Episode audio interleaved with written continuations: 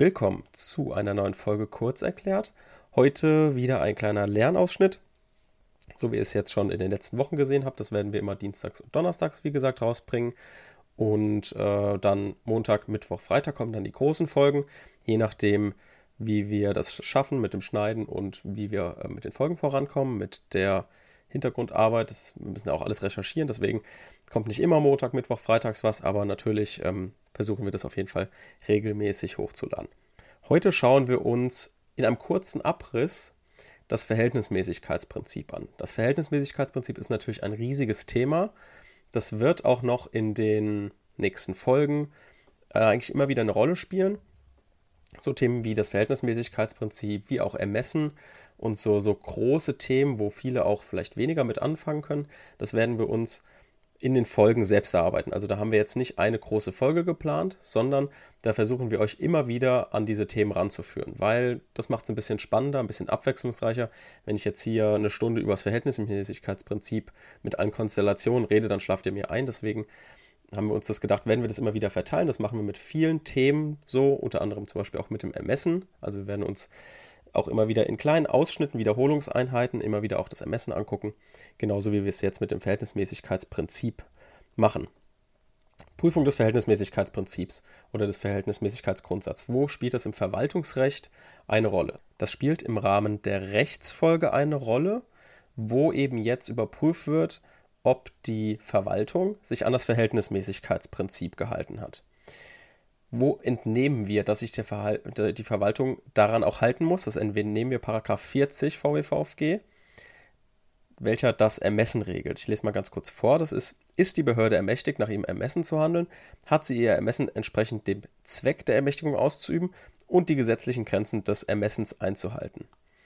Da haben wir also einmal im Rahmen des Ermessens zu prüfen, ob eine, eine äh, Maßnahme entsprechend dem Zweck der Ermächtigung ausgeübt wurde. Und dann müssen die Grenzen des Ermessens eingehalten werden. Was sind die Grenzen des Ermessens? Die Grenzen des Ermessens sind ähm, die das Ermessen einräumende Rechtsgrundlage, also das, was in der Norm steht. Dann andere Rechtsvorschriften. Hier kommen insbesondere auch Grundrechtsprüfungen mal rein, also Verletzung der Berufsfreiheit und so. Also schon mal als kleiner Teaser, wenn ihr nicht wisst, im Sachverhalt steht, ah, ich fühle mich in meiner Berufsfreiheit pipapo äh, beeinträchtigt. Wenn sowas im Sachverhalt steht, dann wisst ihr, okay, das prüfe ich also im Rahmen des in der Rechtsfolge, im Ermessen, bei der Einhaltung der gesetzlichen Grenzen des Ermessens. Wenn ihr das sauber runtersubsumiert, immer Schritt für Schritt für Schritt und dann dazu kommt, okay, hier müssen auch andere Rechtsvorschriften im Rahmen der gesetzlichen Grenzen des Ermessens geprüft werden, dann prüft ihr Grundrechte.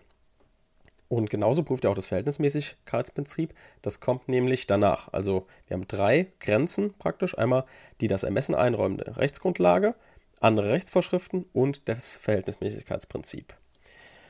Was ist jetzt das Verhältnismäßigkeitsprinzip? Das Verhältnismäßigkeitsprinzip ist praktisch die Überprüfung, ob die Verwaltung, ich sage es mal ganz platt, den Bürger nicht krass benachteiligt. Also das, es gibt verschiedene Schritte. Und der erste Schritt wäre, welches Ziel darf zulässigerweise mit der Maßnahme gefördert werden? Also müssen wir uns erstmal gucken, welches Ziel überhaupt die Verwaltung ausgemacht hat. Wir machen jetzt einfach mal ein praktisches Beispiel. Und zwar nehmen wir uns einfach mal den Laila-Verbotsfall. Jeder kennt das Lied Laila hoffentlich. So ein Ballermann-Hit, der ähm, auch überall im, jetzt auf dem Oktoberfest gespielt wurde und kommt immer wieder. Und es ist ein super Lied. Jeder kann dazu, wenn man was getrunken hat, kann man super dazu äh, tanzen, singen, was auch immer. Und im Sommer gab es so eine Phase, wo das Lied immer mal wieder, ich sage jetzt mal, verboten wurde. Es wurde natürlich nicht verboten, sondern wenn zum Beispiel die Stadt ein Fest ausgeübt hat, dann hat sie das Lied einfach nicht auf die Playlist gepackt. Also es wurde nicht verboten in dem Sinne.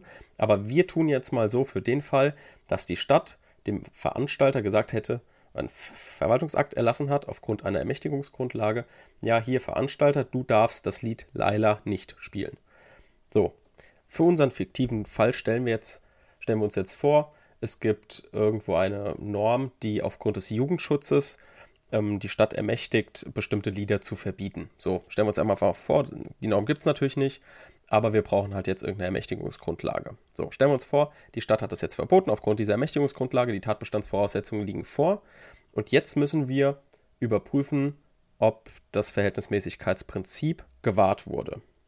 Das heißt, wir schauen uns jetzt an, welches Ziel darf zulässigerweise mit der Maßnahme gefördert werden. Die Maßnahme, das Verbot, fördert zum Beispiel den Jugendschutz. Das war immer ein großes Thema, dass das Lied ähm, ja, mit zu viel äh, Schimpfwörtern, was als ich belastet sei. Und ähm, deswegen müsste man es aufgrund Jugendschutz verbieten. So. Das heißt, wir haben das Ziel ausgemacht, Jugendschutz. Und jetzt überprüfen wir anhand von drei Tatbestandsmerkmalen, ob die Maßnahme auch geeignet war, dieses Ziel umzusetzen, auch erforderlich war, um dieses Ziel umzusetzen und auch angemessen war, um dieses Ziel umzusetzen.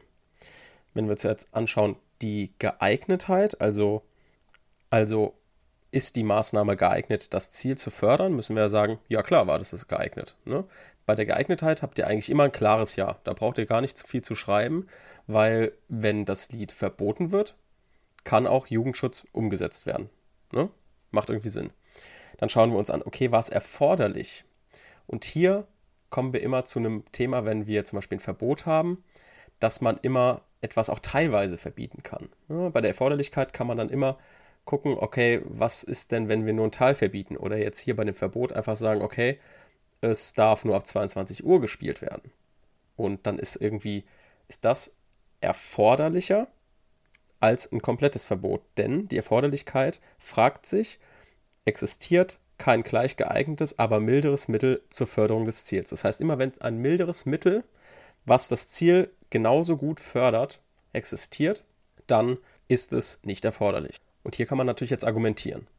Und das ist jetzt wichtig, dass ihr hier auch argumentiert. Ne? Also, dass ihr abwägt, okay, ihr sucht euch einfach irgendeine mildere Maßnahme, die in Betracht kommt und diskutiert, okay, wäre die genauso geeignet gewesen. Jetzt kann man hier bei diesem, hm, sagen wir, das Spielen von Laila ab 22 Uhr gucken. Okay, man weiß nicht genau, ob da wirklich auch alle Jugendliche weg sind. Ähm, das heißt, es wäre wahrscheinlich nicht genauso geeignet, auch weil gerade auf so Stadtfesten, auf einer Kirmes oder so natürlich es gerade so typisch ist, dass eben die Jugend auch länger bleibt als 22 Uhr. Niemand kon wird kontrolliert und ähm, deswegen können die Jugendlichen natürlich auch nach 22 Uhr da sein. So, kann man halt, kann man natürlich auch anders sehen. Hier ist mir einfach wichtig, dass ihr wisst, ihr müsst hier einfach eine mildere Maßnahme suchen, egal wie abstrus sie ist, und einfach diskutieren. Und dann kommt die Verhältnismäßigkeit im engeren Sinne. Das kann man sagen, auch ist die Angemessenheit. Und hier macht man eine Zweckmittelrelation. Was heißt Zweckmittelrelation? Das heißt, wir wägen ab einmal die Belastungen für den Betroffenen, also hier vielleicht für den Veranstalter, und natürlich den beabsichtigten Erfolg, also praktisch das Ziel Jugendschutz und die Belastung des Betroffenen. Und hier geht es eben wieder einfach nur darum, dass ihr einfach abwägt. Das ist jetzt hier praktisch der größte Teil, wo ihr die meisten Punkte machen könnt. In der Regel stehen im Sachverhalt zu diesen Sachen ganz, ganz viele Argumente. Das heißt, man kann sich hier vorstellen, einfach nur den Sachverhalt abzuschreiben erstmal. Also beide Argumente, also beide Parteien haben natürlich Argumente gebracht, die schreiben wir ab und dann fügen wir ein bisschen eigene Argumentation dazu, sagen wir, oh, das macht mehr Sinn als das andere und dann sagen wir, okay, die Maßnahme war jetzt angemessen oder nicht. Ne? Also hier geht es einfach darum, abschreiben und möglichst viel argumentieren. So, das erstmal als kleine Einführung auch in deinen Verhältnismäßigkeitsgrundsatz. Den schauen wir uns natürlich in den weiteren Folgen immer wieder an, wie gesagt. Und ich hoffe, ihr konntet hier ein bisschen was mitnehmen. Und dann hören wir uns das nächste Mal. Tschüss.